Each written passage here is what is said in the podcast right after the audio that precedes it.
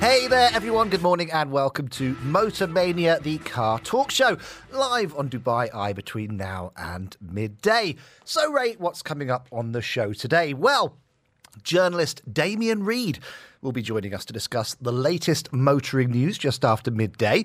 Sonny Baines from Expat Motors will be revealing his top S U V picks.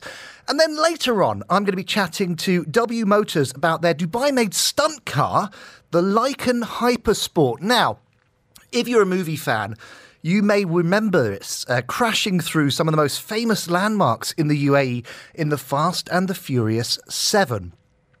Now, it's just gone up for sale in a rather unique auction where they also sold the digital rights. How do they do that, Ray? I've got no idea, and I'm going to be trying to get my head around that a little bit later on. Now, today, as always, we're running a poll. Uh, this time, it's on in-car advertising, because Ford has filed a patent that will enable passing roadside advertisements to be displayed on your vehicle's digital dashboard. Now, that will make adverts inescapable for the driver. On the plus side, though, it could mean that driving becomes cheaper or even free. So with that said, would you like adverts inside your motor? Head over to our Instagram page at Dubai Eye ten thirty-eight F M and click on our story to vote, and I'll keep you up to date with the results throughout the show. Now, that's all still to come, but first it's time for a full hour of motoring valuations with expert Matthew Davidson in Fix It or Flip It. Regular listeners will know that Matthew is Motor Mania's valuation guru. He can tell you how much your car is worth right now and if it's time to think about selling it. All you need to do is give him details of the make, the model, the year, and the mileage of your car. Now, you could text that to us on four zero zero one. You could use the A R N Play app. That's completely free of charge. Or we prefer you to give us a call and speak live in person. oh four eight seven one five five zero zero. And we do give priority to callers. Uh, let's say hello to Matthew now. Good morning, Matt. Morning, Ray. How, How you are doing? You? Yeah, long time no speak. It's been a few weeks.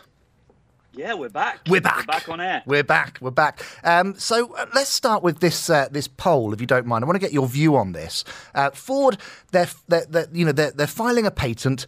What they want to do is get adverts from the roadside and have them sort of automatically beamed into the car, either on the digital dashboard uh, or into the sort of infotainment center in the car. Um, and it could mean that, you know, actually driving becomes less expensive. What's your view of this? Well, it's where the market's going. The the longer term view makes it easier to to answer that question. So look, if you go, say, twenty-five years into the future, we probably won't own cars. There'll be an advanced version of Careem and Uber where there's just pods everywhere that are very efficient, easy to maintain, electric and automated. Mm. And they'll probably be free if you're willing to get into a pod that'll blast you with advertising. You know, buy mm. a carbonated soft drink, go, do this, do this. So I think this is the precursor to that world. And I think how it will work in today's motoring uh, existence will be you will have the option to uh, opt in to have advertising sent to your car, but maybe that means the next time you're going to Ford for servicing, it's fifty percent cheaper or even free of charge. Right. So, and and I think it gives the choice to the consumer. Do you want to be bombarded with adverts? No. Okay, no. Fine. But if there's a benefit to you that saves you money, Maybe maybe you are willing to. And this is when you look at the world we live in now, people get paid for making YouTube videos. Yeah. People get paid for various things. In a way, this is like, okay, you want my eyeballs. I'm I'm going to want something back from you. So I can see it taking off, actually. I can see it actually happening. So, I mean, I've kind of experienced it slightly. I, I think uh, London cabs, you know, or or, ta- or taxis that have videos playing, it can be a real distraction, and that's even as a as a passenger. But uh, to have it as a driver, I mean, is there is there not a safety factor here?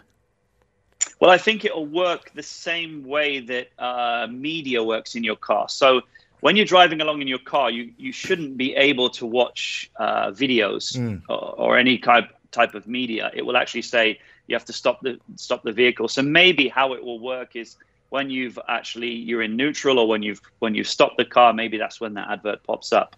I mean, it's not, it's not something I think that it, it's been communicated how they're going to do it, but yeah. they, these boff, boffins behind the scenes the boffins. will have, will have something, will have something in mind. But it, I think if it's media based, from a safety perspective, I don't think they'll be playing unless it's the rear media screens right. uh, on the driver's view, because it would be very distracting. Uh, and, and advertisers make some pretty cool videos this, these days that are quite compelling. So, mm. you know, that they will be distracting. So we need to make sure that it's done in, in a safe manner. Yeah, I'm just thinking, you know, you're driving around, you're driving along at sort of, you know, one hundred kilometers or whatever. The kids are in the back and suddenly you hear, in a world. You know, do you really do you really want that? You know, so Fast and the Furious twenty-nine or whatever it'll be by then. And you, you said something right at the start. You said you think did did I hear you correctly? You, you said in twenty years we won't really own cars. Yeah, I think that's the way it's going, because look, it's the, it's we have cars as a necessity, as a, as a need, mm. and and and, and it, it won't necessarily be in in um, you know the countryside, et cetera, but in in very condensed urban cities. Uh, you want to go to the theater, for example, you'll just press a button on your phone. There'll be a pod outside that'll whiz you to the theater. If you don't want advertising, maybe there's a small charge. But if you do, on the way to the theater, you'll get blasted with adverts, et cetera. Mm. But it'll be free of charge. Uh, and I and I honestly nothing's think free, how... Matthew. Nothing's free. It's all well, got it, a cost. It, it, it isn't. It isn't free in a way because they're they're. programming your mind to buy their goods and services, mm. which is how television works. When you think about it, if terrestrial free television like uh, I T V or Channel four in the U K, mm. you don't pay that. I mean, you pay a general T V license, but you're not paying for their content. No. They, they, they get you back by blasting you with adverts in between the shows. Mm. It's the same principle. The, the, there's money being made somewhere. Um, it's just indirect yeah. revenue. Uh. Yeah, well, that's an interesting one. We'll follow that one. And you guys, if you've got a view on that, go to our um, Instagram page at Dubai Eye ten thirty-eight F M, and you just click on the, the little Dubai Eye logo in the circle, and then you can vote uh, yes or no if you like the idea of that. And we'll keep you updated. I think at the moment, people aren't loving that. Um, right, the reason you're here, Matthew, is because you're going to give live valuations over the airwaves, uh, and you're here until eleven a m this morning. So we've got about fifty minutes with you. four zero zero one. That is our S M S number if you want to send us a text. If you want to call, and we'd love you to, zero four eight seven one five five zero zero. And we're very, it's very democratic here. It's first come, first serve. There's no, oh, I like their voice or I like their story. No. If you call in, it's going to be first come, first served. We've got one caller at the moment. So if you call now, you will get into Matthew. He will give you a live car valuation. We need the make, the model, the year, the mileage, the condition, as many details. And you can give uh, Matthew follow-up questions as well. Or if you've got g- general questions about uh, motoring or the condition of your vehicle that you'd like, um, some information, advice from an expert, call now. zero four eight seven one five five zero zero. The lines are open. Now, before we get into those calls, um, we all know about this sort of, uh, I don't want to call it a, an endemic uh, problem, but we, we know about sort of email scams, fake texts, fake fo- you know phone calls from people pretending to be from banks and all that kind of stuff. There's scams all over the world, plenty of scammers. But what about scams in the motoring world? What, what kind of scams do we need to look out for, Matthew? Well, when it comes down to scams, the first bit of advice I always give people is never do anything under pressure. So when someone's saying to you, look, Ray, it's the deal is now, it must happen now, this is the money, whatever the situation, just breathe and think think, think, think things through.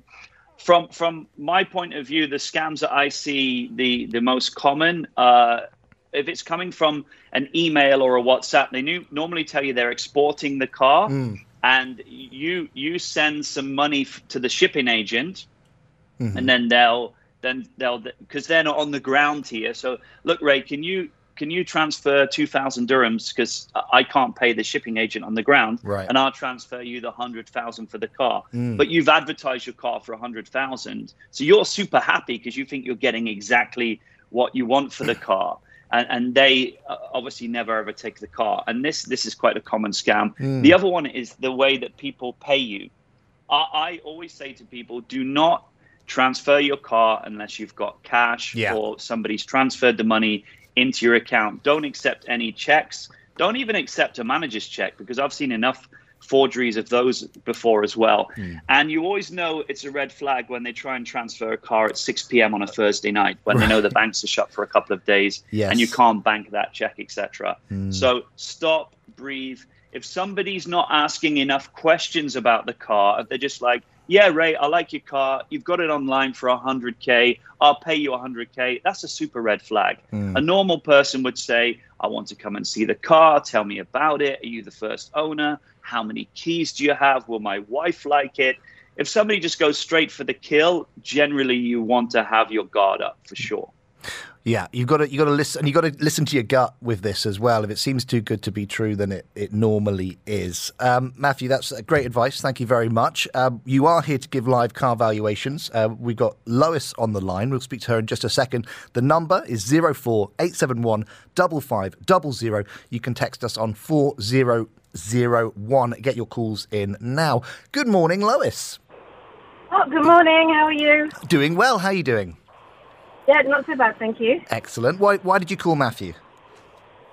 Um, well, we have a, a twenty fifteen uh, Infiniti Q X eighty, mm-hmm. but we also have two older cars. One is a Q X fifty-six and one is a Mercury Mountaineer. Now, my husband's just been made redundant, and I'm just trying to convince him that really we need to keep the two older cars and because they have no value in them, uh-huh. and that we need to sell the Q X eighty because I feel it's got some value, but in order to convince him that that's the right decision, I thought I'd get a valuation from you. Okay, okay, that's interesting. All right, so the, the Q X fifty-six, uh, do you know the mileage of that? Oh, that's uh, two hundred forty thousand. Okay, and do you know the the year? two thousand nine. two thousand nine, okay, and the Mercury Mountaineer? That's two thousand seven. Yep. Um, I can't remember the mileage, but it's very low because okay. we bought it from a friend who basically never drove it. So okay. that I just want to hang on to because it's so reliable. Okay, cool. Uh, Matthew, over to you. Morning, Lois. So the, the Morning. we need to extract we need to extract some cash from this Q X eighty. What did you say the kilometers were? Uh, uh, one hundred forty-four. Rough, roughly, one hundred forty-four thousand. Yeah. So that car's probably just under one hundred thousand dirhams, if it's the full option uh, Q X eighty. Uh, the yes. good thing about these cars, you can comfortably seat eight people, uh, and they're very appealing, not just to people in the U A E, but even outside into Oman, Saudi. Um, they, they always sell very well, but the, there's never enough of these cars online, especially ones that are six, seven years old. If you put this car on for ninety-nine thousand and look for offers close to that, I think you will do very well.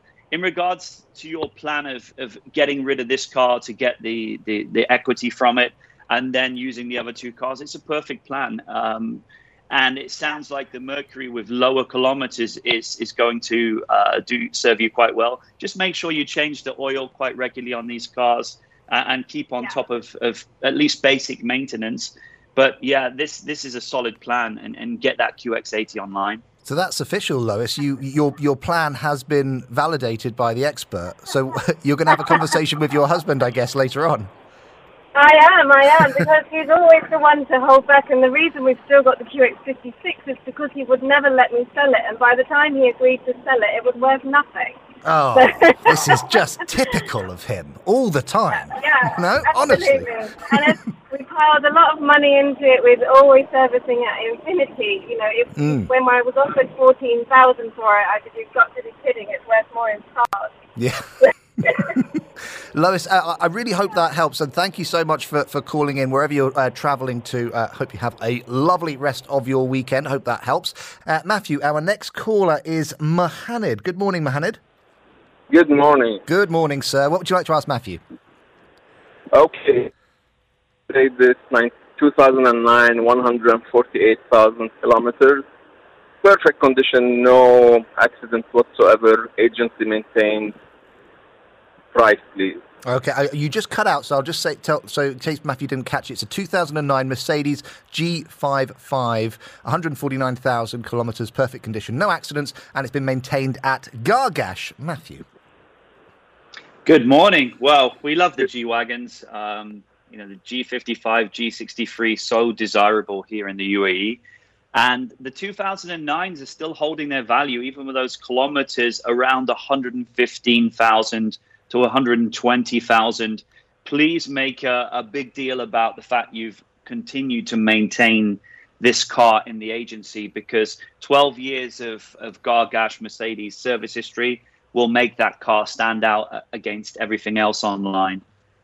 So it's one hundred fifteen thousand is the valuation, Mohamed. Is that the sort of figure you were expecting?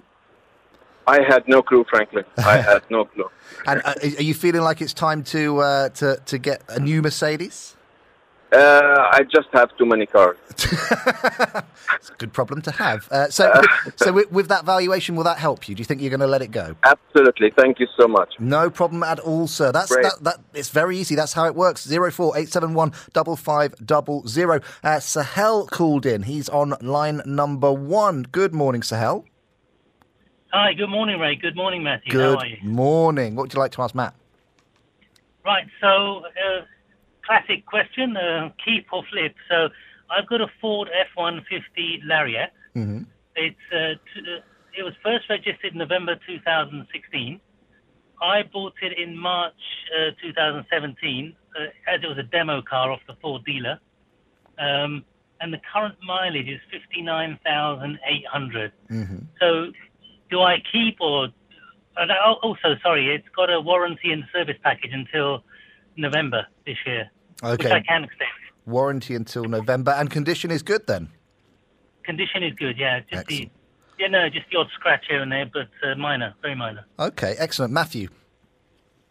Good morning, Sahel. Um, morning, this Matthew. car, This car, with those kilometres, under warranty, sounds like it's in pristine condition.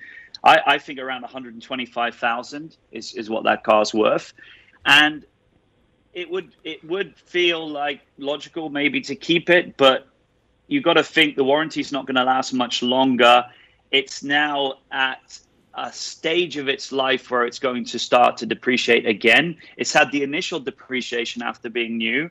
Now, as it ages and the warranty expires, I'd probably sell this car, because one hundred twenty-five is a chunk of change. Then you can look at what your next move's going to be, because I think in two years' time you'd be lucky to get eighty for this car. So there's some good value to be instru- extracted right now.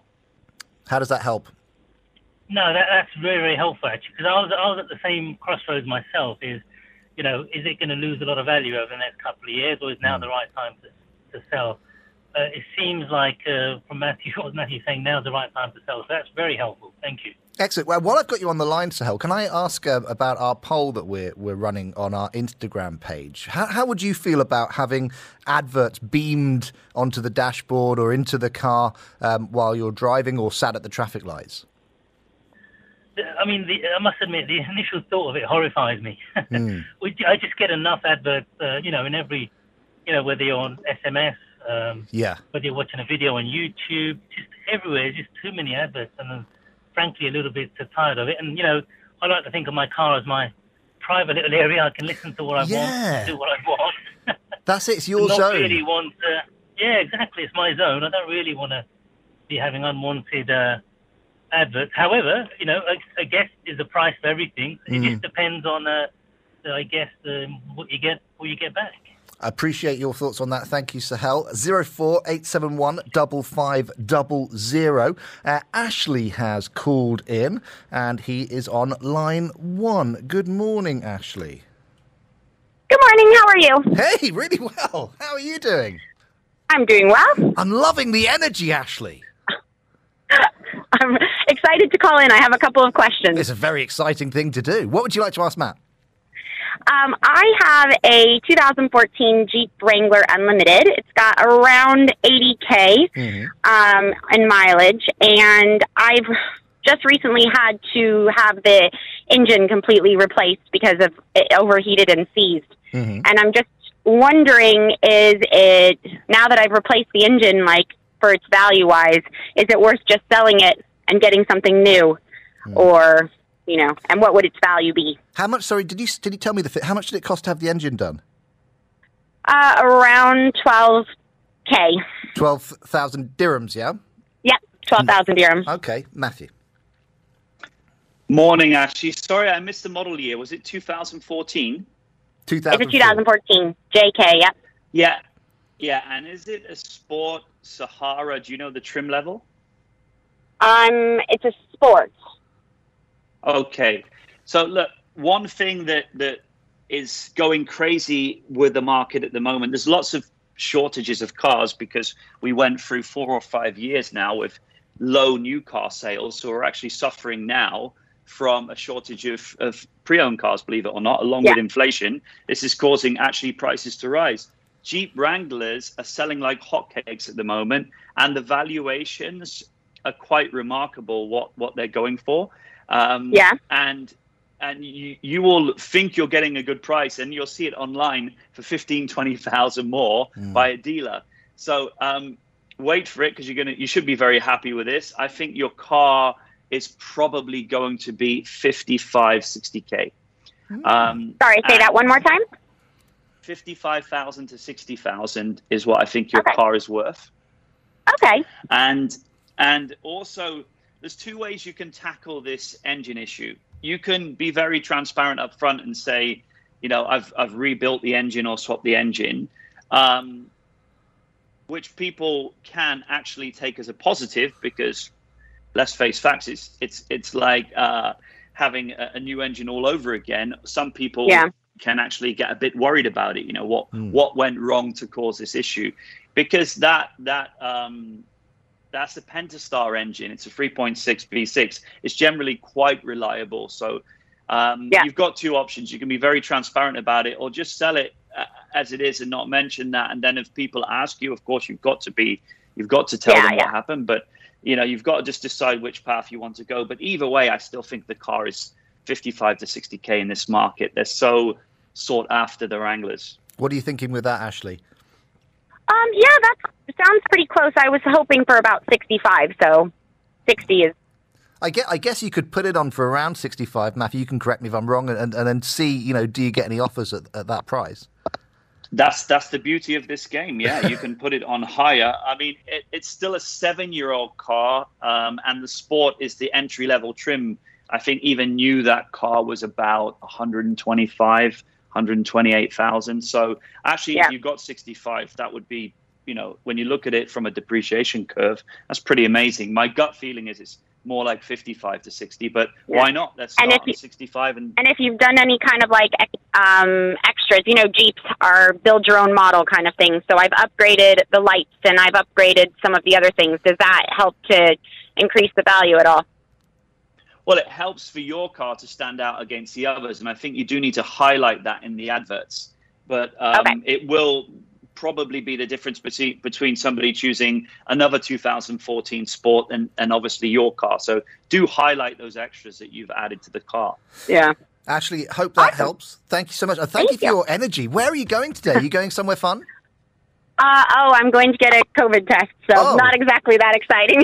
not not fun, but, you know, worthwhile doing. Thanks very much for giving us a call. I hope that hope that helps. Uh, Cedric, Hassan and Najis, they're all on the line. You could be here too. Uh, I've got Matthew for the next thirty minutes, so if you want to get involved with this, want to get that live car valuation and ask as many follow-up questions and really pick his brains, now is their time. zero four eight seven one five five zero zero. Uh, Matthew, we go to Cedric next. Cedric is on line one. Good morning, Cedric. Hi, good morning. Good How are you? morning, sir. Very well. Thank you for calling. What would you like to ask Matthew?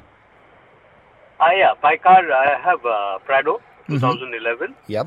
seventy-four thousand kilometers. Mm-hmm. Approximately how much uh, I can get. It's and in what, perfect condition. And why are you asking, Cedric? Are you, are you thinking it's time to time to move on with that one? Yeah, yeah. Okay, Matthew. It's a two thousand eleven Prado, two hundred seventy-four thousand kilometers. How many times do we talk about this car, Prado? Yeah, it's a staple part of, of the world we live in in the U A E. And these cars, incredible how they hold their value. Um, is it the V six or the four-cylinder, Cedric? A four-cylinder. Okay, so slightly less desirable than, than the V six. That's a two point seven litre uh, four-cylinder engine. Uh, the kilometers obviously are getting up there. I think you should put that car out there for early forties, probably something like forty-three, maybe even, you can even start with forty-five, uh, and again, see how that market reacts. You, you'll be up against a lot of V sixes, which are more desirable, so I, I wouldn't start that car too, uh, the price too high on that, but yeah, uh, early to mid-forties, I would advertise. Is that going to motivate you to sell? Oh, yeah, yeah. Yeah, that's that's the, that's the sort of number. Nice to know that. I mean, drove for almost uh, eight years now. Okay, good. Well, yes. That was so nice of you guys. Thanks so, so much. No problem at all, Cedric. Thank you very much for calling in. Uh, let's speak to Nargis now. Good morning, Nargis. Hello. Hey, how are you doing? I'm good, thank you. Good, excellent. Uh, what would you like to ask Matthew? So, actually, I'm not looking at selling a car, but mm-hmm. I want to buy an electric car mm-hmm. or a hybrid car. Yep. Um, and I've only test dr- driven one, which is an M G, fully electric, mm-hmm. and I loved it. But everyone, well, the people who I've consulted with say that uh, there are two things they say, that because of the heat here, the charge may drain very quickly. Right. And the second thing they say is, what are they going to do with the battery when the battery dies? so, as, in, as in how I, as in how will it be disposed of? Or how will yes, you get a new battery? No. The, the, you, so you're yes, thinking about the environmental impact of, of, of exactly. it afterwards. Okay. That's the, that's the reason I'm getting getting an electric car. Okay, yeah. Or you recommend a hybrid instead? Matthew, over to you. Lots of great questions in there. I mean, first of all, on the E V front, if I did get an E V, I'd think about when I need to sell it. And I don't think there's enough traction amongst the, the majority of the brands, so I'd probably stick with Tesla, simply because I, I would know that I would have a following to to snap that up in the future. And go for their entry level, the Model three.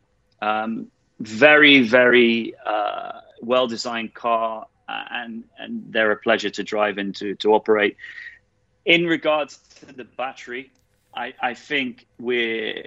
When we're in a very, very hot country, of course, but Tesla have, have built these cars not just for uh, places like the U A E, but for places like Texas, where they have exactly the same temperature. So um, they've built these cars to withstand t- temperatures. And, and in regard to recycling, already there's there's uh, around the world starting to, to to build these recycling plants for.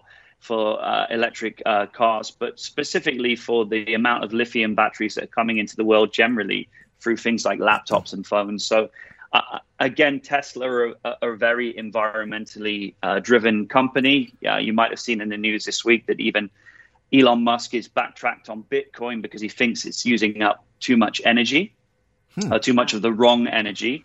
Um, so, yeah, to answer all your questions, I, I would go full electric. I'd probably go for a Tesla Model three um, because they tick the boxes of, of why you actually want to, to have one. I think you'll be fine with a battery, um, and you will sell that car most likely before even the warranty is expired. So you're not going to have a issue with the battery failing. Uh, Tesla claim that this battery will go on for a decade anyway, so you should be fine. Matthew, Nargis was looking at the uh, an M G. It's the only one she's test driven so far, she was saying to us. But but in terms of the, the entry level Tesla to M G prices, how do they compare? Well, you'd be looking, I, I would say, uh, at least spending thirty to forty thousand more on the Model three over the M G.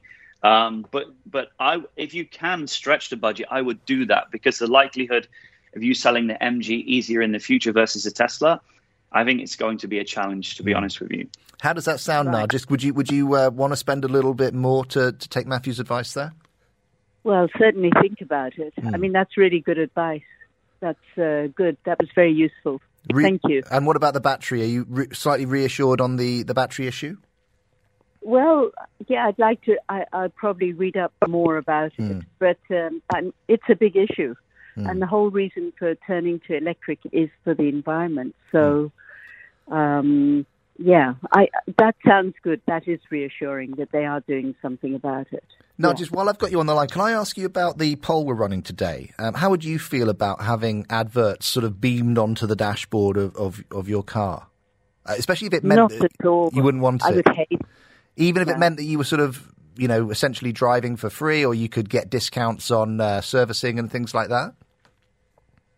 Yeah, I would still hate it. It would still be a no. I think, yeah, I think we're we're we're all a bit old school on this, aren't we? Whereas I, I, I wonder if, you know, if, if we had a millennial, maybe they'd be a bit more. Yeah, no problem, no problem. Uh, Nargis, thank you so much for calling in. Really appreciate it. Zero four eight seven one double five double zero. That's our number. If you want to get involved, now is the time to call. Uh, coming up in about ten minutes' time, we are going to be playing Speed Quote uh, with Matthew. Uh, seven is the number to beat. Um, and Matthew, I promise I've organised everything uh, very, very professionally this week, and I really think and, uh, that we can uh, get there. Yeah, and I promise back to you, I'm going to think faster. That's yeah, the think, deal we had please, last time. If yeah? you, would you, need, just, you need to think faster. If you wouldn't mind just please thinking faster, that would be really appreciated. Yeah. Uh, let's. Uh, I think we've got time for one more call before we go to a quick break. Let's uh, speak to Sushil. Good morning, Sushil. Good morning, Ray. Good morning. Good morning, sir. Thank you very much for calling us. What would you like to ask Matthew? Uh, Matthew, uh, I've got a Toyota Avanza twenty fifteen model. Uh, it's the mid-option. It's uh, run about two hundred fifty K. Um, and uh, it had an accident last year, but that was body-related. Uh, I don't have any mechanical problems whatsoever. Mm-hmm. Uh, how much do you think I can get it uh, for? I'd like to get rid of it. Yeah. Toyota Avanza twenty fifteen, two hundred fifty thousand on the clock. What's the price, Matthew? Uh, is it the G L X model? Or is it the no. mid-option? It's the mid-option. Okay. The, the mid-option with those kilometers, albeit taken into consideration, you have had a, a bump. Uh, probably yeah. early twenties. I would I would advertise that car for twenty-one thousand, twenty-two thousand. Um, it may even close in the late teens. Um, I certainly wouldn't sell it for less than nineteen, but um, you should sell it around twenty-one thousand. Is that the sort of number you were, you were hoping for? Yeah, I guess you know I, I was actually thinking about fifteen to twenty, but yeah, I guess. My, uh... It's it's uh, exactly the same number. Okay. What else to have in mind, Hope yeah. that helps. Thanks, uh, Sushil. Thanks for calling in. Hassan, good morning. Hi, good morning. Good morning, good morning. What would you like to ask, Matthew? I I have a G L S I just bought just before the lockdown in March last year. Mm-hmm. Uh, it's a two thousand eighteen G L S five hundred. Mm-hmm. Uh, very low mileage when I bought it second hand, forty. Probably now I have fifty thousand mileage on the car. Mm-hmm. Uh, just thinking, having second thought about it, beautiful car. It's just uh, it's not as smooth as the car I had earlier. It's not. It's not as smooth a ride. Yeah. Okay. So you're thinking it might be time to go and wondering what you can get for it, Matthew. Yeah. Well. well Morning, Hassan. It's a very nice Mercedes, that's for sure. Um, in terms of value, around two thirty, two thirty-five. Um, mm-hmm. The the kilometers is at that point now where it's it's a little bit high for a two thousand eighteen. So if you think you're going to continue to add around seventeen to twenty thousand a year, it might be a good time to get out now while that car is still holding some good value. But yeah, I think two thirty to two thirty-five. Matthew, so stu- uh, um, Hassan was saying it's got fifty thousand on the clock. You, you, that would be high for a twenty eighteen? It's fifty. Well, it's not super high. Tw- twenty, it, sorry, Hassan, go on. No, my average is probably ten thousand a year. Okay. But uh, actually it was uh, probably heavily used by the ex-owner. Mm-hmm. Okay. That doesn't that doesn't feel uh, uh, too heavy to me, but so um, I, you know, it's interesting to hear that, that that's a high number. The, the average... Because, yeah. Go on, Matthew. Yeah, the average is twelve to fifteen. It's not super high. It's seventeen, roughly seventeen uh, to twenty thousand kilometers a year, depending on when it was registered. If it's an eighteen, it could have been registered in late seventeen. Mm. Um, so I'm not saying it's super high, but it's at that point now where you've got to think an inward buyer spending two hundred thirty, you know, two hundred thirty-five thousand on a car. If they start doing twenty-five thousand a year, they'll be past one hundred, mm. and then that car's going to drop considerably. So what my point is, is at that at that kilometer value now, fifty thousand, I think it's maybe time to get that money out of that car, particularly if the driving experience isn't up to what you expected. Mm. Hassan, hope that helps. Uh, just going to um, ask my producer, Zena, do we have time for one more call before the break? We do. Let's, so let's go to Amma. Amma, good morning. Yes, sir. Good morning to you. Good morning. What would you like to ask Matthew? Yeah, I wish to sell my car, which is Maserati, mm-hmm. and it's twenty seventeen. It's forty-five K, the model S Q four, and warranty till end of the uh, end of next year, December twenty twenty-two. And you've just you decided you want to sell. You're just looking for the price. Yeah, in the next uh, three months, four months, uh, no rush. Okay, so uh, Matthew. Yeah, the, these cars, they start to become a little bit difficult to sell as they get a little bit older. Um, I presume you, you've got the Levante. You said S Q four, yeah? Yeah, sorry. The, yeah, the, yes, the, which yes, is the, the, S, the S U V, yeah. Um, forty-five thousand kilometers, you said, yes? Correct, yes. Yeah, that car is, I would say, early two hundred thousands, maybe two, two hundred five, two hundred ten thousand. Um, again, it's not a bad time to get out of this car. It's a four-year-old car now, approaching fifty thousand kilometers.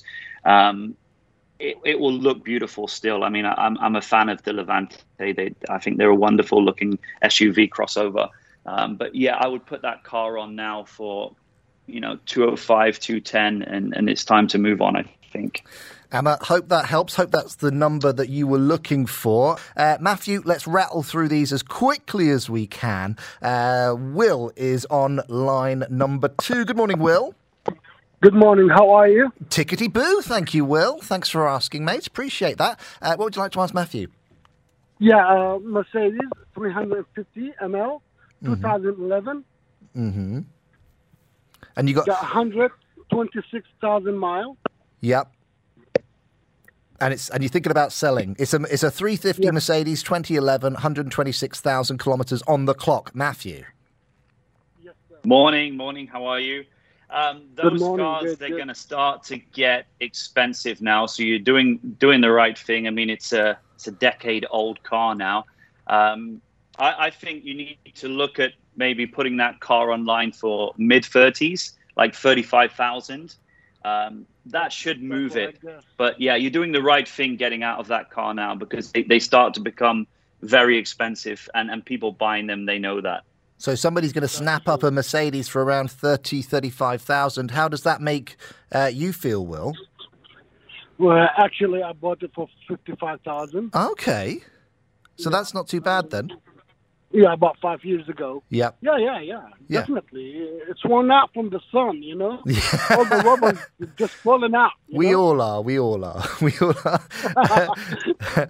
Will, thanks so much okay. for calling. Uh, only moving okay. on quickly just to get through as many callers as we can. zero four eight seven one, five five zero zero. We might just get to you if you call now. zero four eight seven one, five five zero zero. Salim is on line number one. Good morning, Salim.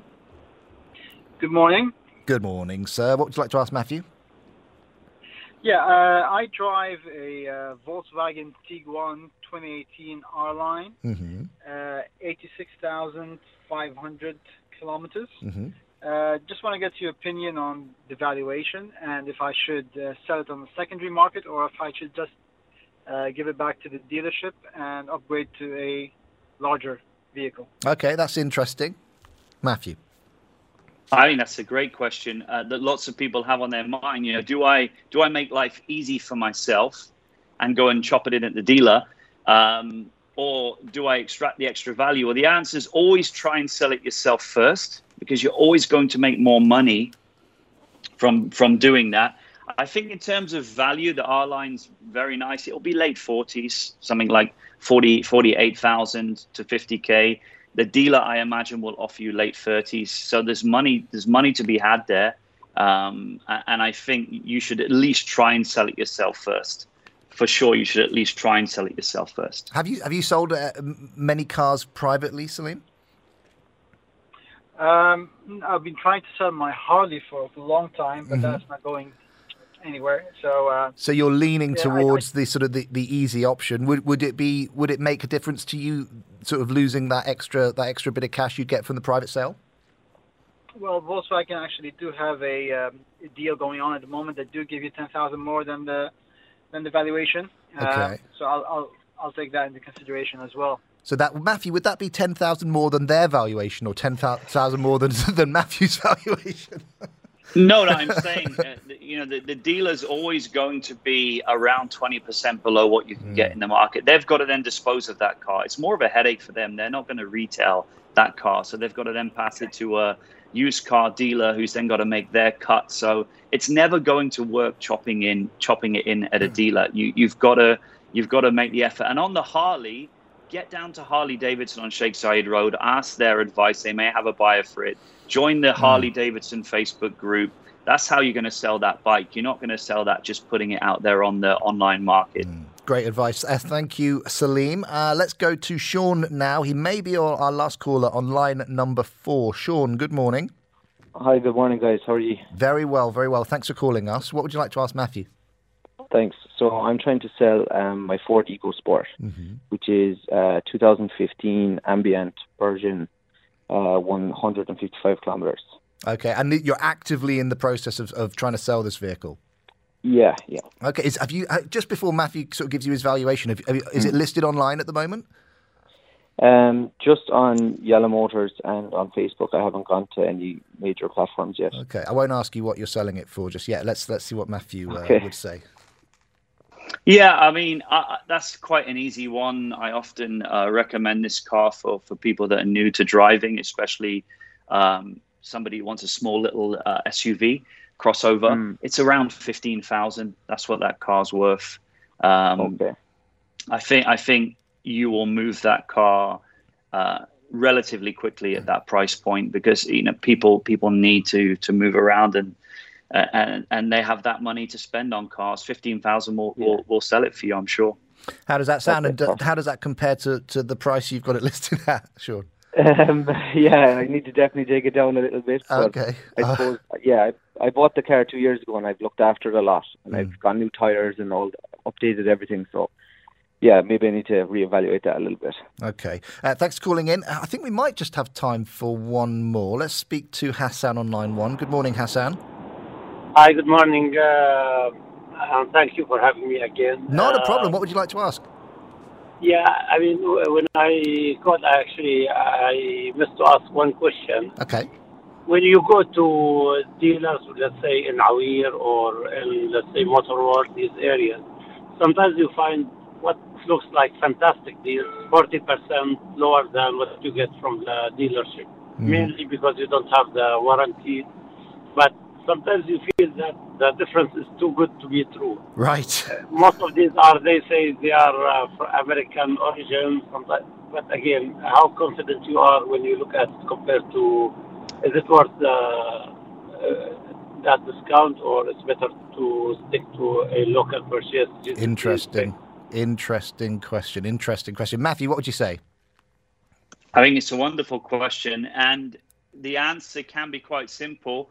If you if you looks too good to be true, get a, a very detailed inspection on that, not a basic car inspection. Actually request that that car goes to a garage of your choice or, or, or one of the car inspection services that are available in Dubai. Because if it's an American spec car, there is a chance that that car will be accident damaged. Mm. Um, so I would I would definitely consider uh, the car, but I would...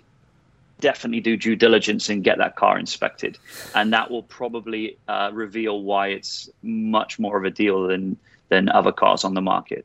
Matthew, we've come to that point in the show that is completely unavoidable, unfortunately, but contractually uh, obligated. It's the um, it's the time for speed quotes, and uh, it's set, it's seven to beat. Uh, feeling confident today?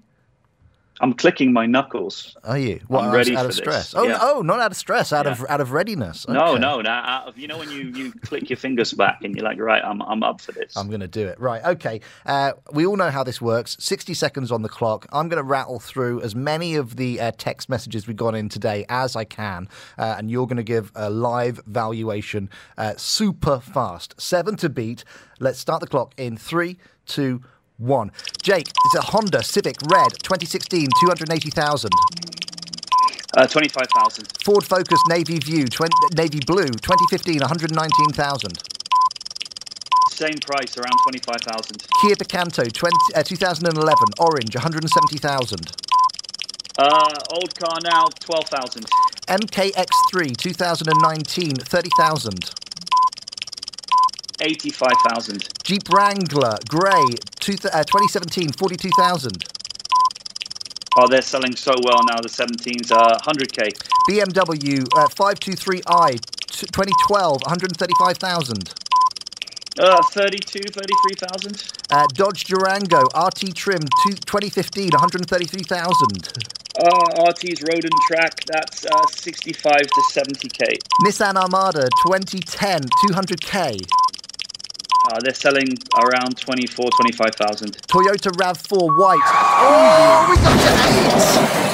we got to eight! We got to eight! And Zena, our producer, is dancing in the gallery. How do you feel about that?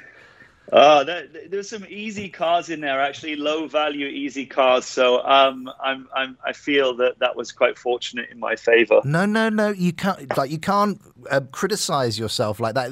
We, you know, this is completely random. These are the messages that were sent by the listener, uh, and you did it. You smashed it. Eight is now eight to beat. Can I tell you that when I started asking you, um, coming to the end of, of question number seven, we had about seventeen seconds still left on the show, and so uh, on that segment. So I think. think we can actually realistically get to nine, especially if I stop stumbling.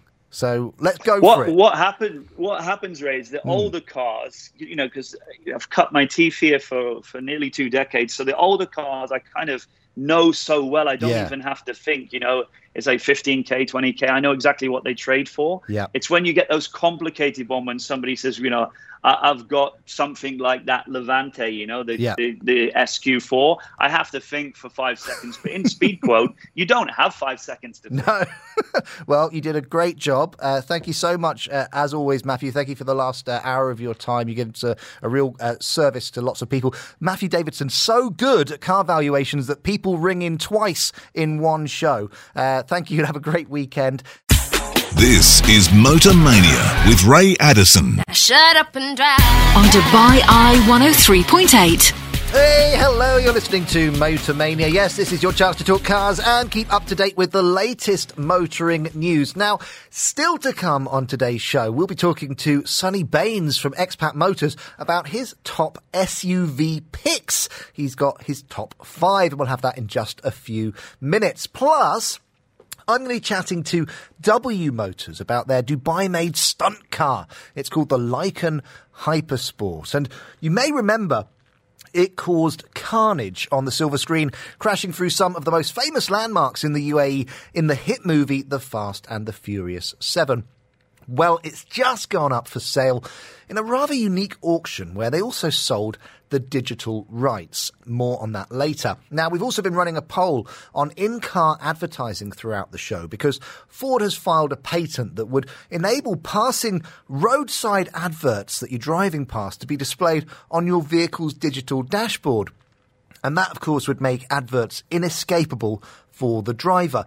However, there is a plus side. It could mean that driving becomes cheaper or even free. So with that said, would you like adverts inside your car? Head over to our Instagram page at Dubai Eye ten thirty-eight F M.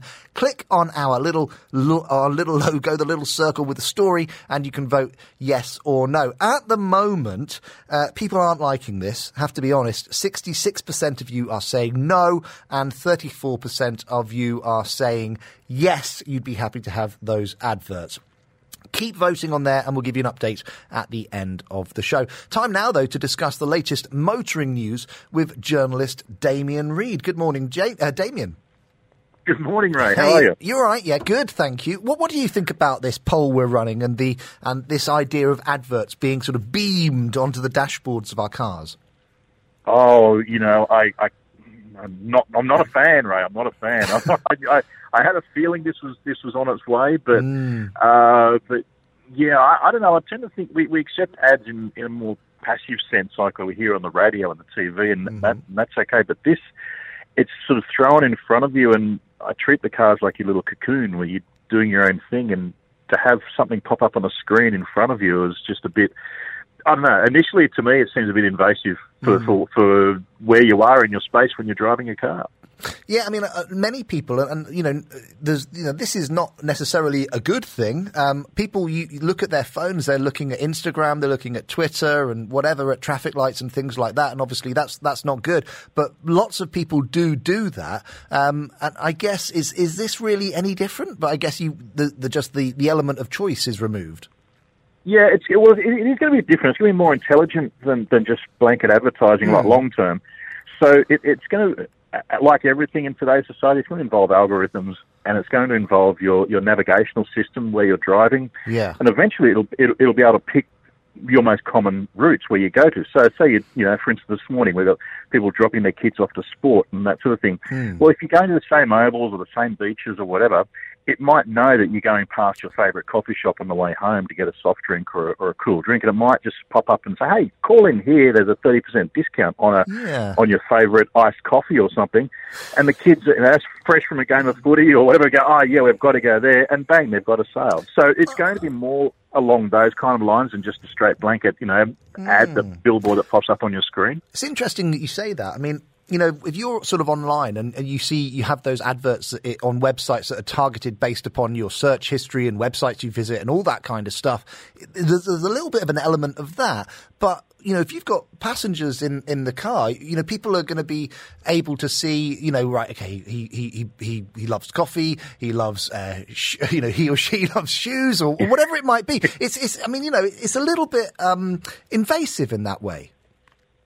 Absolutely, absolutely. And I think this is a, a big thing that they've got to sort out in terms of privacy laws if you're carrying people in the car with you. And, and you know, um, yeah, there, there's there's issues surrounding that as well, because you're carrying, it's not, a car is not just a, a vehicle for one person, it's for, for mm. multiple people. But, uh, you know, long distance drives, for instance, it'll it'll point you to the to the nearest, as it does already, it'll point you to petrol stations and things yeah. like that. But then they might sort of throw in an offer of, say, look, if you put a hundred dirhams of fuel in your car, will give you a coffee and a donut or something like that to keep you yes. going. I, you know, there's there, there's things that will that it'll come in very almost under the radar to start with, mm-hmm. um, and then it will build up from there. But uh, at the end of the day, it all drives revenue, and I guess that's that's where it's all going. I think it's going to happen, isn't it? It's going to happen. Um, okay, well, keep voting on that on our Instagram page at Dubai Eye one oh three point eight F M. Uh, Damien, let's c- uh, crack on with the latest motoring news. And um, you've been on a road test uh, with the Volvo X C ninety T eight Hybrid. Tell us about it.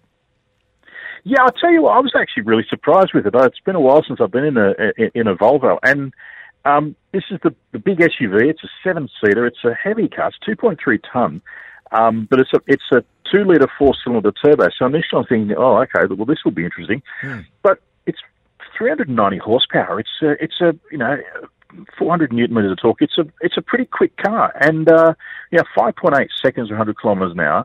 Um, no issues there at all. So it's a it's a a plug-in hybrid mm. that uses the, the petrol four-cylinder engine, but it, it starts off as an electric car. So you drive around completely silently under electric power until the petrol motor kicks in. So the electric motor does the hard work of getting that mass moving, which gives you an, a fantastic fuel economy, mm. and then it takes off and, and goes into, into the petrol motor. And uh, I just thought, you know... It, obviously, Volvo is Swedish, and it's also owned by the, the, the Chinese now. So it's it's... different to our normal idea of luxury cars in terms of German, American, English. Mm-hmm. It's got that more of a uh, Swedish feel to it. Put it very bluntly, it's, right. it's, it's a lighter, it's a lighter interior. It's just a different concept to to the way we normally think about luxury cars. And I really, really enjoyed the time with it. That's interesting. So, so uh, were you pro the interior, or, or weren't a big fan? No, very much so. I was very proud because, you know, the, the, the concept of a lot of people with luxury is like dark leathers and dark heavy timber veneers and things yeah. that m- makes you feel like a like a, a gentleman's club in New York kind of thing, you know. But this is very lightish, so it's like a it's like an IKEA store, if you put it that way. It's like it's, it's light and ambient, blonde uh, blonde wood timbers, uh, pale uh, coloured uh, leathers. Mm-hmm. And just a very refreshing space to be in, and a mm. full length glass sunroof that goes right to the back. So, you know, uh, which which repels the heat, which, you know, I drove it in, in this weather, um, yep. and it repelled the heat, no problem. Obviously, you pull the, the blind shut when you leave it parked, but when you're driving around and the climate is running, it's fine. And uh, it's it was just a very pleasant place to be. I really, really enjoyed uh, this car, and it's it's been around for a while, but it's kind of been under the radar for a long time, mm. and it's, uh, it was about time I sort of got back into it and reacquainted myself with it. I loved it. Well, we're talking about uh, top S U Vs with Sonny Baines of Expat Motors uh, in just a few minutes on the programme. So let's see if this Volvo is on his list. Stay tuned for that. Now, um, I'm going to I'm going to murder the pronunciation of this. Uh, Mille Miglia. How did I do? Yeah. Was that close? Right? Close. Go on. Yeah, close. No, not really. Uh, Mille Miglia. Oh, okay. So it's, uh, soft G. Silent yes, G. Exactly. exactly. So, so what, what, what is so the Mille Miglia? It's literally the, the Italian pronunciation for one thousand miles, and it mm-hmm. it's it's a it was a road race that started in the nineteen thirties in in Italy, mm-hmm. but went through the nineteen fifties as a as a competitive race, a thousand miles race on public roads. It was won by Sterling Moss, and was it was probably back in those days more important than Formula or Grand Prix racing, and then Formula One, oh. and then it came back in the in the sixties as a more of a, a, a a recreational event, but still competitive. And mm. it still continues to to today with some of the world's most expensive and desirable classic cars. Um, and uh, I got an email that popped into my box the, just, just this week saying that it's coming here. Wow. And uh, I can't wait. I, it's it's the, the We're probably letting the cat out of the bag, but not really, because we've been talking about it for a little bit. But yeah. There's going to be an announcement this week, and uh, and we're go- it's going to be here, running right across the Seven Emirates, um, of some of the world's most exotic uh, classic cars. I so, cannot wait for this one. So we're talking about millions of dollars worth of worth of cars coming all the way over to the U S. What they're going to they're going to be cars that are already here, or people they're going to be sh- you know shipped over with the with the racing teams. How do, how exactly will it work? I'm guessing that there'll be there'll be some shipped over from, yeah. from museums. Yeah. Uh, the heritage division of a lot of the car companies take part in the Mille Miglia, so B M W, Ferrari, Aston Martin, uh, uh, Bentley, uh, those, all these guys take their museum cars out of the museum and and hand the keys to, you know, to, to movie stars and to um, uh, you know Grand Prix drivers and, and even occasionally journalists. you know, yeah. I, I actually had a had a crack at one many years ago, and and uh, in Italy, and it was, you know, um, an incredible event. You know, it, yeah. it, it, it's all on public roads. Uh, it's supported by the community. It's supported by the police. It's just a, a great way to bring people together. And uh, initially, it was a proper competition. Mm. Um, in fact, going back in the in the early nineteen fifties, there was it was estimated that there were thirteen million spectators over the course of two days. Wow. Who were just people lining the side of the road, just watching it. But people, for a thousand miles, it would be five deep either side of the road. So that's the kind of reverence that is held in, in Europe. And uh, and the people who run and organise the Mille Miglia are, are coming out, and they're going to do a Middle East version or, or a U A E version um, at the end of this year. Wow. So well, when the when the weather's much cooler. Fantastic. Uh, Damien, here's here's a sentence I never thought I'd say to you, Damien. Tell me about Rolls-Royce and the bees. How about that? Yeah, uh, yeah.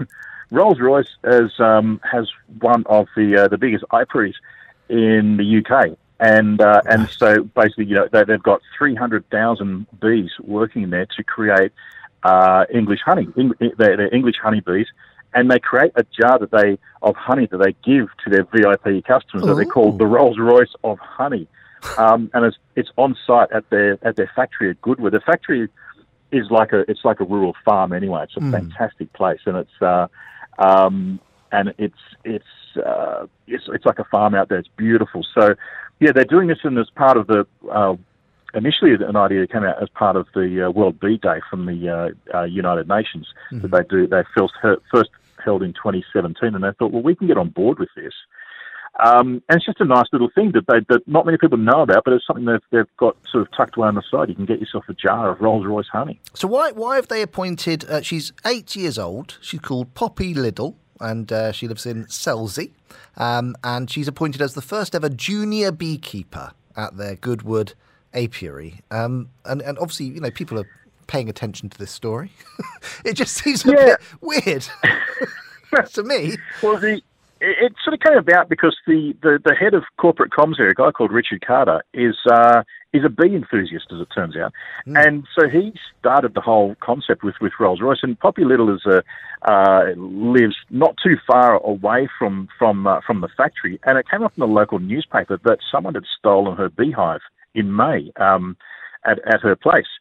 So they thought, well, you know, she's a local girl, lives in the village with the with the family, been there for a long time. So Rolls-Royce arranged a visit for her to to, to, to Goodwood, to the factory. Mm. And um, and you can imagine a, a, an eight-year-old girl with her mum and dad at the at the school were picked up in a Rolls-Royce and chauffeur-driven to, to, to the wow. factory. and we're introduced to the, the chief beekeeper, a guy called Jason Hampton, mm. and the three hundred thousand bees there. So um, then she was presented with a certificate confirming her as a junior beekeeper that, wow. that, that was signed up by, by Richard Carter, because that's what she did at home, and and that's what she's doing now officially as uh, as part of the Rolls-Royce factory. And now she's got to learn all their names, all three hundred thousand of them. Uh, but there's a bee, there's a bee connection to Dubai as well. There's an apiary opening here. Yeah, I mean, that's the thing. It's part of a, a, a growing thing by Ro- that Rolls-Royce wants to do. They want to roll this out into, into other areas and other regions. And the Middle East is an incredibly important market, as you can ima- understand, for Rolls-Royce, where yeah. Abu, uh, Abu Dhabi is the number one, is the largest market for bespoke one-off Rolls-Royces in the world. Yeah. And, um, and, and Dubai is very close behind. So it's an incredibly important market. And so they decided that they would open, uh, they would open a Dubai apiary here, Um, where at the moment they've got sixty thousand bees in a climate-controlled area mm. in, in six hives, and they've named the hives after each of their model cars. So we've got the Phantom Hive, the Ghost Hive, the Wraith, the Dawn, the Cullinan, uh, and the Spirit of Ecstasy, which is the, the name they gave to the to the flying lady huh. uh, mascot on the on the hood. Um, and so that's here in, in Dubai uh, with the, the queen bees and the Emirati queen bee that was provided by the Abu Dhabi Agriculture and mm-hmm. Food Safety Authority. Mm-hmm. And so, yeah, that that's kicking off. And so, um, uh, young Poppy's going to be flying out here as well to, uh, to oversee this as well. Have a look at it and be introduced to the local. Um, big, big year for Poppy, yeah, definitely. But but do do other car manufacturers? I mean, like, you know, if I bought a Porsche, will they give me a jar of strawberry jam or something? Well, it's, it's funny you should mention that. Um, Seriously? whilst, it's, whilst it's not, not Porsche so much or a, a jar of jam, but their parent company, Volkswagen, yeah. uh, have a, have an amazing place in, uh, in Wolfsburg, which is their head office in, in Germany, and they have a, a, a venue called Autostadt, mm. which is like, it, it's a museum of, of all their brands, Porsche being one of them, and Lamborghini and Audi and others as well. But they also have a sustainable uh, a garden there where you can go in, you can pick your car up at the factory, but whilst you're waiting for your car to be ready at the factory, the kids can go off and learn about the local environment and, and even go and make a make a pizza using um, locally grown uh, vegetables and, and ingredients on site. Wow. And have that while they're waiting for the car to go. So, yeah, this is something that car manufacturers now are doing and as part of their mm. corporate social responsibility. Yeah, yeah.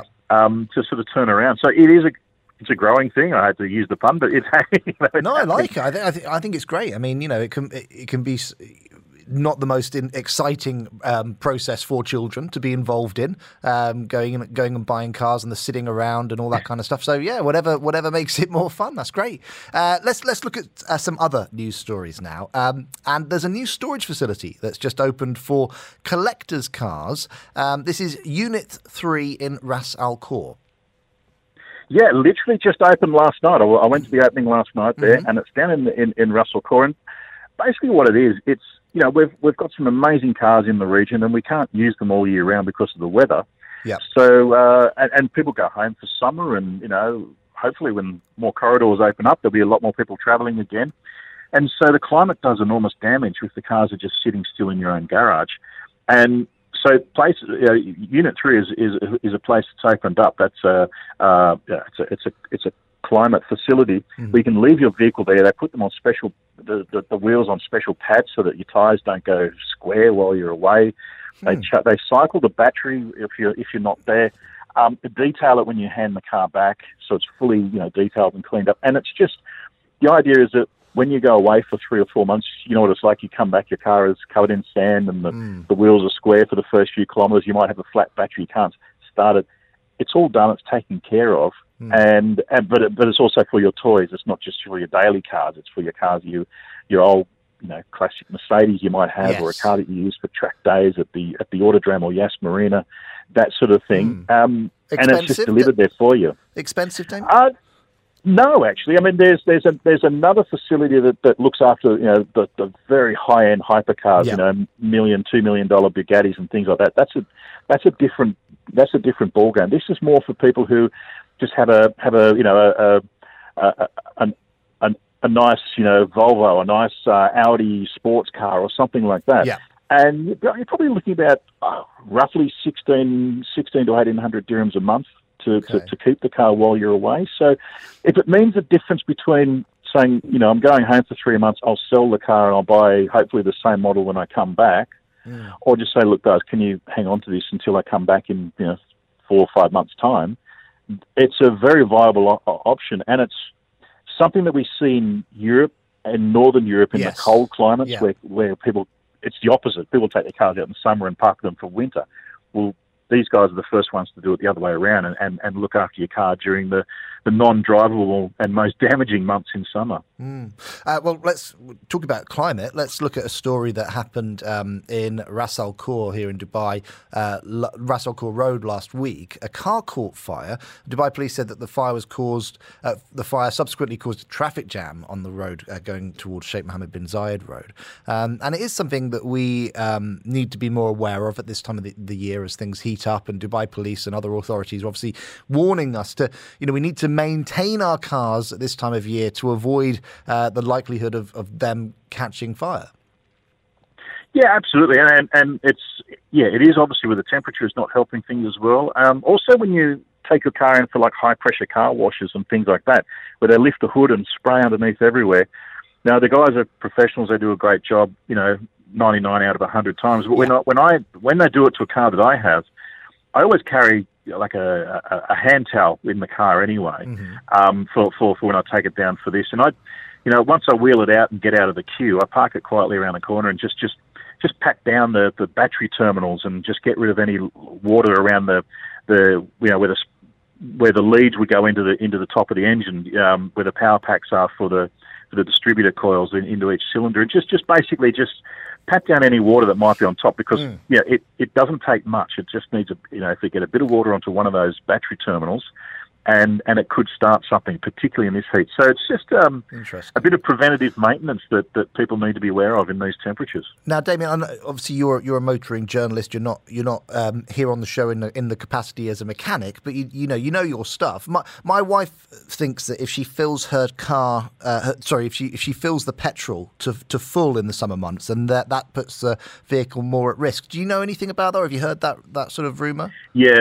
Absolutely, no, it, it does, because what happens with, with petrol is is that you have a vapor mm-hmm. with the petrol as well, and so the vapor expands in the hot months. And we had right. this, I remember, you know, in Australia and in, in the summer months, well, we we had one of those old Fords where you fold the number plate down at the rear and fill it up in the, you know, yeah. and in the summer months the rear number plate would start to pop out, would balloon out, mm. um, because because the plastic petrol tank expands with the heat. So, and that's why you find people just constantly click, click, click, click, click, you know, with, with at the Bowser um, to try and get it to the top. I yes. always think it's best just, just to leave a little bit of room, because uh, petrol creates has, has vapor and fumes. And if if it's filled to the top, when you take the cap off, you can find your yeah, enormous bang of, of, of vapor, you know, spits out. And, yes. and that's flammable. So, yeah, yeah. Uh, Very smart. To My probably... wife, as per usual, is correct once again.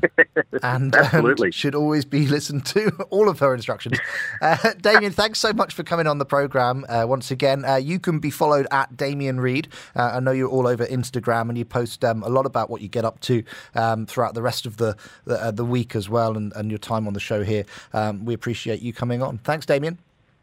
Always a pleasure, right? Always. Cheers, buddy. Uh, coming up uh, in just a few minutes, uh, we'll be chatting to Sonny Baines from Expat Motors. He's got his list of the top five S U Vs, so stay tuned for that. There's more to come on Motor Mania with Ray Addison on Dubai Eye one oh three point eight. And we're joined now by Sonny Baines of Expat Motors um, to discuss his pick of the top five S U Vs. Good morning, Sonny. Good morning, Ray. How are you? Very, very, very good, and uh, excellent first name, by the way, and excellent oh, spelling of the first name. That is my, that's my little boy's uh, name. You're not a little boy, of course. You're a man, but you've got a great name, spelt with an O instead of Thank a U. Thank you very much. Uh, Sonny, the reason you're on is to give us your list of um, top five S U Vs.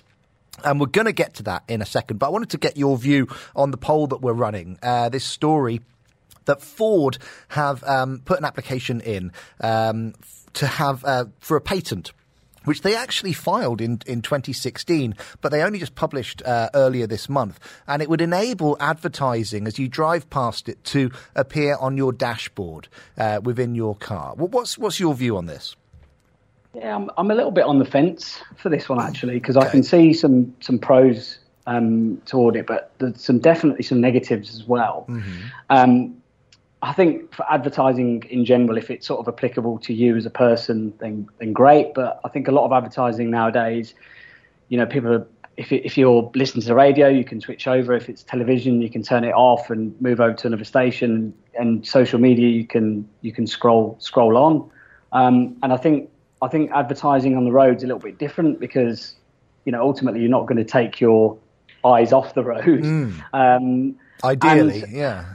Ideally. and, Yeah, um, but if, you know, if a manufacturer's uh, going to sort of force it into your vehicle, mm. um, you know, I'm not, I'm not too keen on, on the idea of that really either. Um, so yeah, I'm, but, I'm on the fence. But do you, I mean, there, there's only so much they can do. At the end of the day, this is this is uh, this is Ford. Uh, maybe other manufacturers are looking at this as well, but you know, if people don't buy the vehicles that have that kind of technology in them, then presumably manufacturers will, you know, not put that technology in because the, those vehicles just simply wouldn't be selling. So it, again, it's like anything. It's sort of, isn't it down to the consumer and, and, and what the consumer wants? Definitely. And I think if there's levels of control in the vehicle as well, so that if somebody wants that feature activated, you know, they can. And if they, if it's something that doesn't work for them mm. um, and they, and have that functionality to turn it off, then, then I'm okay with it, I guess. Mm. And, you know, if it's going to help um, people concentrate on the road, Um, and maybe, you know, if they want to sort of scan their eyes down to to, to gather this information um, when it's suitable as they're driving, then, yeah, I guess I guess I don't have an issue with that. Mm. Matthew Davidson said something earlier because he was saying that he thinks part of this is um, none of us will actually own vehicles in twenty years' time. We'll, it'll all be a, a sort of a, an Uber-type model where we're passengers in, you know, in, in, in autonomous vehicles uh, sort of being driven around. It really won't kind of be be an, an option for us. Do you, do you, uh, j- just moving away from the advertising side of it for a second, do you think, what do you think of this idea of, of people not really owning their own vehicles and relying upon services like that? I think it's, I think it will come in time. Um, I think it's it's quite a way off, um, even though we're seeing the technology and, and you know, we're able to to see it happening. I still think that car ownership is going to be around for quite some time yet. Um, definitely with the autonomous driving, um, people are going to want to, uh, they're going to want information yes. while they're they're travelling. So, um, yeah, he's not far he's not far wrong. It's just a matter of time, I guess, and, mm. and time will tell as to how long it's going to take for us to get there.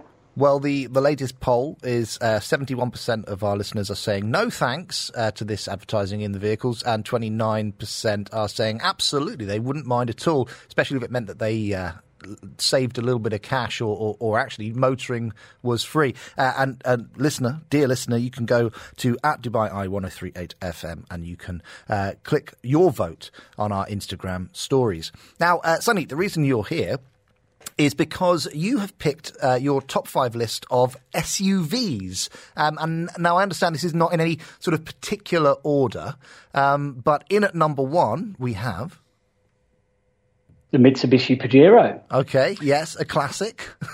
yeah, so I've tried to pick... Um, yeah, I've tried to pick five cars that appeal to, you know, a broad range of, of users. Mm. Um, and, I, and I didn't want to put them in any particular order because...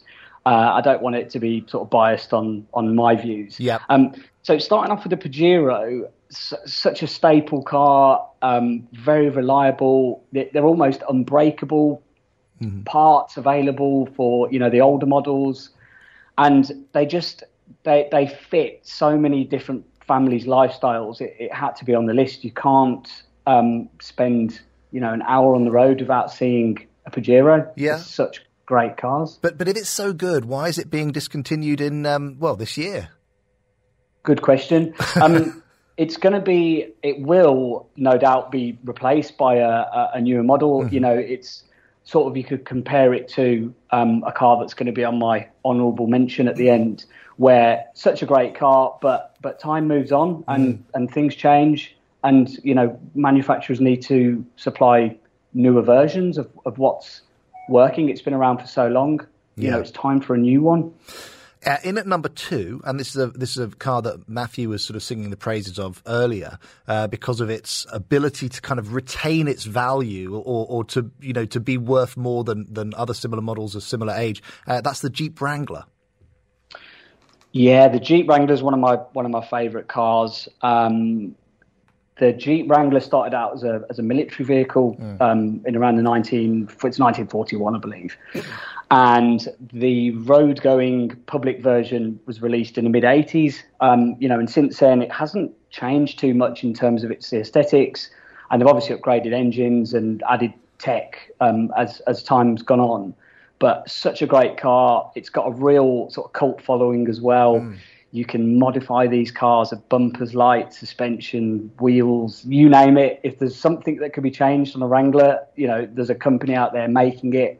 Um, you've obviously got companies like Jeepers yes. and so on that they they they'll help you know customers really get these cars to the way that they want mm. them to fit their specific needs. So really versatile, great car, very capable off-road as well. And yeah, definitely had to be on the list. So it's all of those factors you think is behind the this this sort of recognised industry recognised low depreciation. Yeah, there's just it doesn't really matter what age of, of Wrangler you're looking at. You know, if it's a year old or even twenty-five years old, there's somebody it will fit their budget. Um, and because they're such sturdy vehicles as well, they're very simple mechanically. And if they break down, it's it's normally just a bolt bolt off, bolt on part. Um, very capable off road, and just just a great car. In at number three, we have the Range Rover Vogue, and this is obviously heading in the luxury direction. It is indeed. Um, th- this is a tricky one because you can buy Range Rovers for such cheap money now. Mm-hmm. You know, if you look on online and you're looking at maybe a two thousand five, six or onwards, you know, you can probably pick these cars up for a little as ten K. Um, but the big challenge that uh, somebody's going to have buying such an older car is that y- you're more than likely going to spend on maintenance or rel- reliability issues on what you paid on the car in the first place. Mm. Um, so I would urge people to really think twice if your budget doesn't allow um, for a... I'm not saying that people need to buy a new one, but sort of up to about maybe eight years old, probably yeah. sensible. Because new is expensive, like really expensive. Yeah, they're really sort of well, going... Well, to me, anyway. You can buy these cars up to eight hundred thousand plus, yeah. so the, the money gets really crazy on them. Um, but they are beautiful. They are beautiful mm. cars. They've got such an iconic brand. You know, the Queen drives one. Mm. So they've got real sort of regal status about them. Um, but, yeah, older ones, little bit reliability issues there. New ones are better, still not mm. perfect. Mm. But um, because they're such a unique car, um, and I'm from Solihull as well, where they're built, they're, they'll always... hold a, a bit of a, a dear place in my heart for them. Yeah. Lovely car. Uh, Range Rover Vogue, I can't afford. Kia Sportage, I owned a second-hand one of these. So this is this is our budget option now. We're talking budget. Yeah, the Kia Sportage. So Kia as a manufacturer, if you looked at Kia maybe fifteen, twenty years ago, they were not making such great cars. Mm-hmm. You could probably equate them to the same quality as maybe Chinese cars um, that we're seeing now. But Kia as a manufacturer have come up, come along such a way in the last ten years, um, and the reason why I picked the Sportage is because it's not it's not such a big S U V. It's it's sort of on the mid to small segment. Yeah. Um, and they come in lots of different specs as well. So if it's something that you just want to get to from A to B in, you can just go for a two wheel drive with a two litre. Um, you know they do a, a four wheel drive with a slightly bigger engine. There's options with cloth and leather and di- just different. different specs that will suit a range of different owners in that segment. Mm-hmm. Um, the build quality is really good. I just, uh, a, another car, and it's actually a car that I rented when I first got to Dubai about seven or eight years ago. Yes. And, and, and was actually just really surprised at how well they were built mm. and very, very cost effective. You can get, um, you know, a car within, within five, that's five years old, that's still got lots of life left in them. Um, shouldn't give you any trouble on the whole. Um, definitely a good option for somebody who has got a budget to stick to but wants a headache-free car as well. Well, that's in the top five. And the last uh, one you want to talk about is the Porsche Cayenne. Yes, the Porsche Cayenne. Um, the reason why I picked this car is they're quite unique, because obviously Porsche are, are known as a sports car manufacturer, mm-hmm. and shocked the world in two thousand four or five when it was first introduced. Um, and that that's when really sort of the German manufacturers were then starting to bring in S U Vs. And, you know, if one German manufacturer had bought one in, such as you know, B M W and the X five um, in the early two thousands, you know, the other manufacturers were missing out yeah. on that segment. And the early cars, I mean, I'll, I will say the, the, the early ones are, are a little bit ugly. Mm. Um, I'm allowed to say that. But, you, you know, nowadays you they're like. very sleek. Um, and the reason why I picked them is because they're the, one of the only S U Vs on the market um, that, that still drive quite sporty. So you don't really get any body roll. Mm. You can still sort of drive enthusiastically Um, without feeling like you're in an S U V.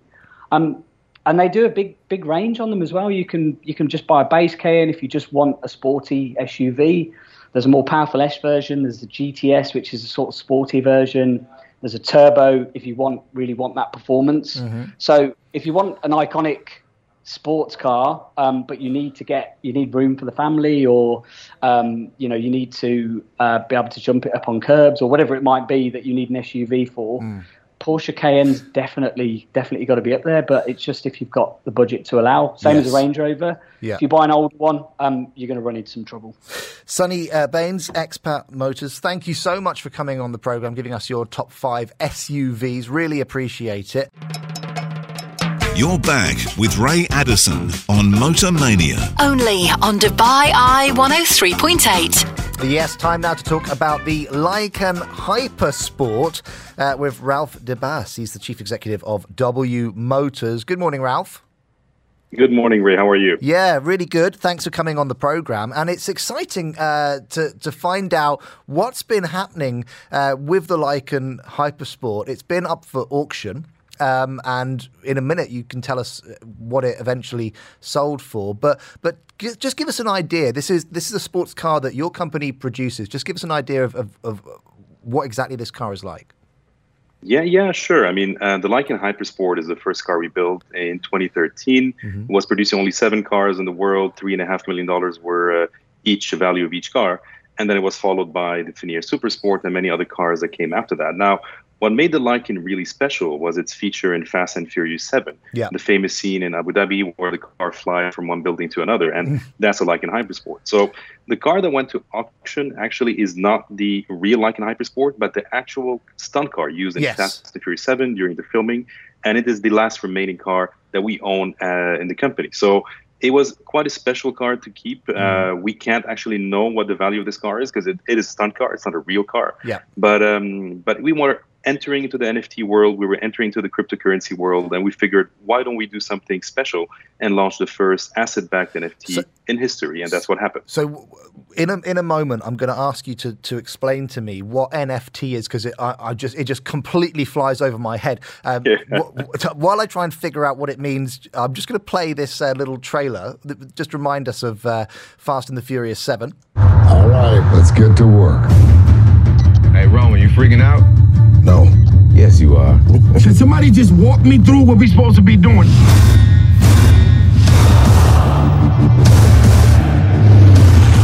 Justin, you didn't think it could get any better, huh? Here we go. So it, for, for people who are sort of uh, trying to remember that, there's been about twenty Fast and Furious films since that one was made um, a few years back. But the Lycan Hypersport was in it for around about thirty minutes, um, I read. Yeah. And so it had it had a very sort of prominent uh, position. And so so what you were selling was the, the last stunt version uh, that kind of survived Absolutely. all the filming. Because I guess the idea of Fast and Furious is that all these cars get sort of uh, shredded to pieces. Um, yeah, I mean, what, what people don't know about the filming is that when you see a car in a movie, it's not just one car. They mm. usually have ten or twenty yes. cars to do the stunts. And uh, in the movie, you see one with the editing, but they actually destroy all the other cars uh, behind it. So with the Lycan, it was ten cars we produced. Wow. Nine were completely destroyed, and one is last, let's say, half remaining.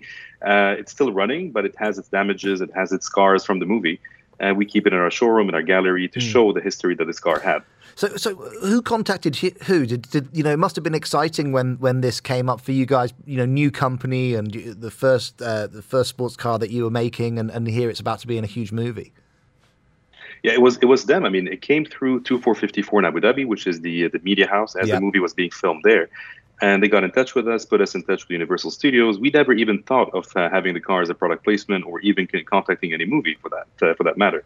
Uh, so they came to us, they visited our factory in Italy, and then immediately they said, okay, we want this car to be the hero car of the movie. They wanted something special, something crazy, something eccentric, something mm. Middle Eastern. We fit all the criteria. So um, it was immediately selected. And we built, in that case, I remember ten cars in about eight weeks, which was a record wow. time for us. Yeah. Uh, shipped them all to Atlanta. We flew there to see the, the shoot. And we ended up building this really, really beautiful relationship with Universal, mm. with the crew. And this became the most iconic uh, stunt scene in the history of movies, which is absolutely incredible coming yeah. from W Motors. Did it did it make uh, create a kind of a demand for the, for the Lycan Hypersport as well? A lot more interest. It's not about the demand only. It's about mm. the the brand credibility, the brand yeah. recognition, which became quite big in the U S, in Asia, in Europe. You know, mm. people saw these movies. People have. I mean, Fast and Furious has incredible followers, um, following, and and we were part of that, part of that cult, which is quite amazing. And now people relay when they see W Motors, they know Fast and Furious, mm. and vice versa. So it was quite a big, big hit for us to be able to do that at such a young age of the company back then, and being the biggest blockbuster ever made. So, so let's let's talk Turkey. Uh, let's let let's talk tech as well. Um, how exactly does did this auction work? It's a it's an N F T auction. What what does that mean? All right, let, to give you a small background. So in today's world, I'm sure you're, you're watching the news, you quite be, you might be reading a lot of these technical words that nobody understands. Mm. And to be honest, it was completely new for us. We've been deeply looking into it for the past few months. And then it hit us. You know, this is something that's quite, quite big and that's here to stay. So uh, you, today you have cryptocurrency, which mm. is, you know, the tradable currency that people can buy and sell and do things with. And you have an N F T, which means non-fungible token. Now, non-fungible token can also mean non-tradable token or non-replaceable token, let's say. Let's put it that way. Okay. What it means is that the token that's online, so that's on the blockchain or in the smart contracts, is connected to a specific product, mm. whether it is virtual or physical. There is one specific product per token. An example, if you want to go today uh, online and buy a shirt, you go on this website, you buy the shirt, uh, you pay in cryptocurrency, and you can get one of a million shirts that are produced, as long as it follows the same specs, the same brand, yeah. and it's available in stock. When you buy an N F T with a shirt, you're buying one specific shirt that you like that is positioned, let's say, in one of the stores in Dubai or in Abu Dhabi, so you know what you're buying. Mm. You're buying this specific one that's authenticated with a blockchain, and there's only one of it in the world. So keeping that in mind, today the N F Ts mainly, the hype is mainly around art and collectible online. If you saw, you see the news, they've been selling these paintings yes, and these artwork. That, yeah. But purely virtual. They're not actually buying the real painting. They're buying the virtual image of that painting, which mm. is quite, quite crazy to think about. So when we look at that and we figured that if we can connect a product to the N F T, why don't we actually sell a physical product? Mm. So we wanted to try this out. Basically, it's not about doing an auction or generating income on that. It's just for us to step foot into the world and announce what's coming next in the next few years. Yes, so we did this. We connected the car to a token. So there's a Q R code on the car yep. that is connected through the blockchain to a token in the N F T. So when you buy the N F T, you actually get the physical car that is one of one connected to it. Mm. And we did that auction. Uh, to be honest, it was quite amazing to see the responses we got from that from what all around the, the world. What was the sale price in the end? So it was sold at around half a million dollars, a bit more than half a million dollars, mm-hmm. which is uh, quite great because we didn't know what to start. We started the auction at one hundred thousand dollars yeah. and it went up all the way to half a million. Now, what's what's amazing about it is that, of course, it's not a real Lycan Hypersport. It's a stunt replica, sure. you know, so it's not a real car. But what's we cannot put a value to it. Mm. So we were looking at it as a collectible, as a memorabilia with a pedigree and a history of Fast and Furious. People yeah. thought it was worth maybe fifty thousand dollars. People thought it was worth a million dollars. We didn't know that. So, so by doing kind of so, like a, we a, were able to... A toe, yeah, a toe yeah. in the water. Ralph, I'm really sorry. I'm going to have to end it there just to, for time reasons. But thank you so much for coming on. It's a really uh, interesting thing that, that, that you did there, and it'd be interesting to see if more manufacturers um, do that as well. Just time to give you a quick update on our poll. Uh, would you like adverts playing inside your car? thirty-three percent of you are saying uh, yes, sixty-seven percent, vast majority, are saying no. Uh, you can keep voting on that um, until ten a m tomorrow morning. Now, um, we're going to be back in, I think, two weeks' time. That should be the fifth of June. Uh, until then, stay safe.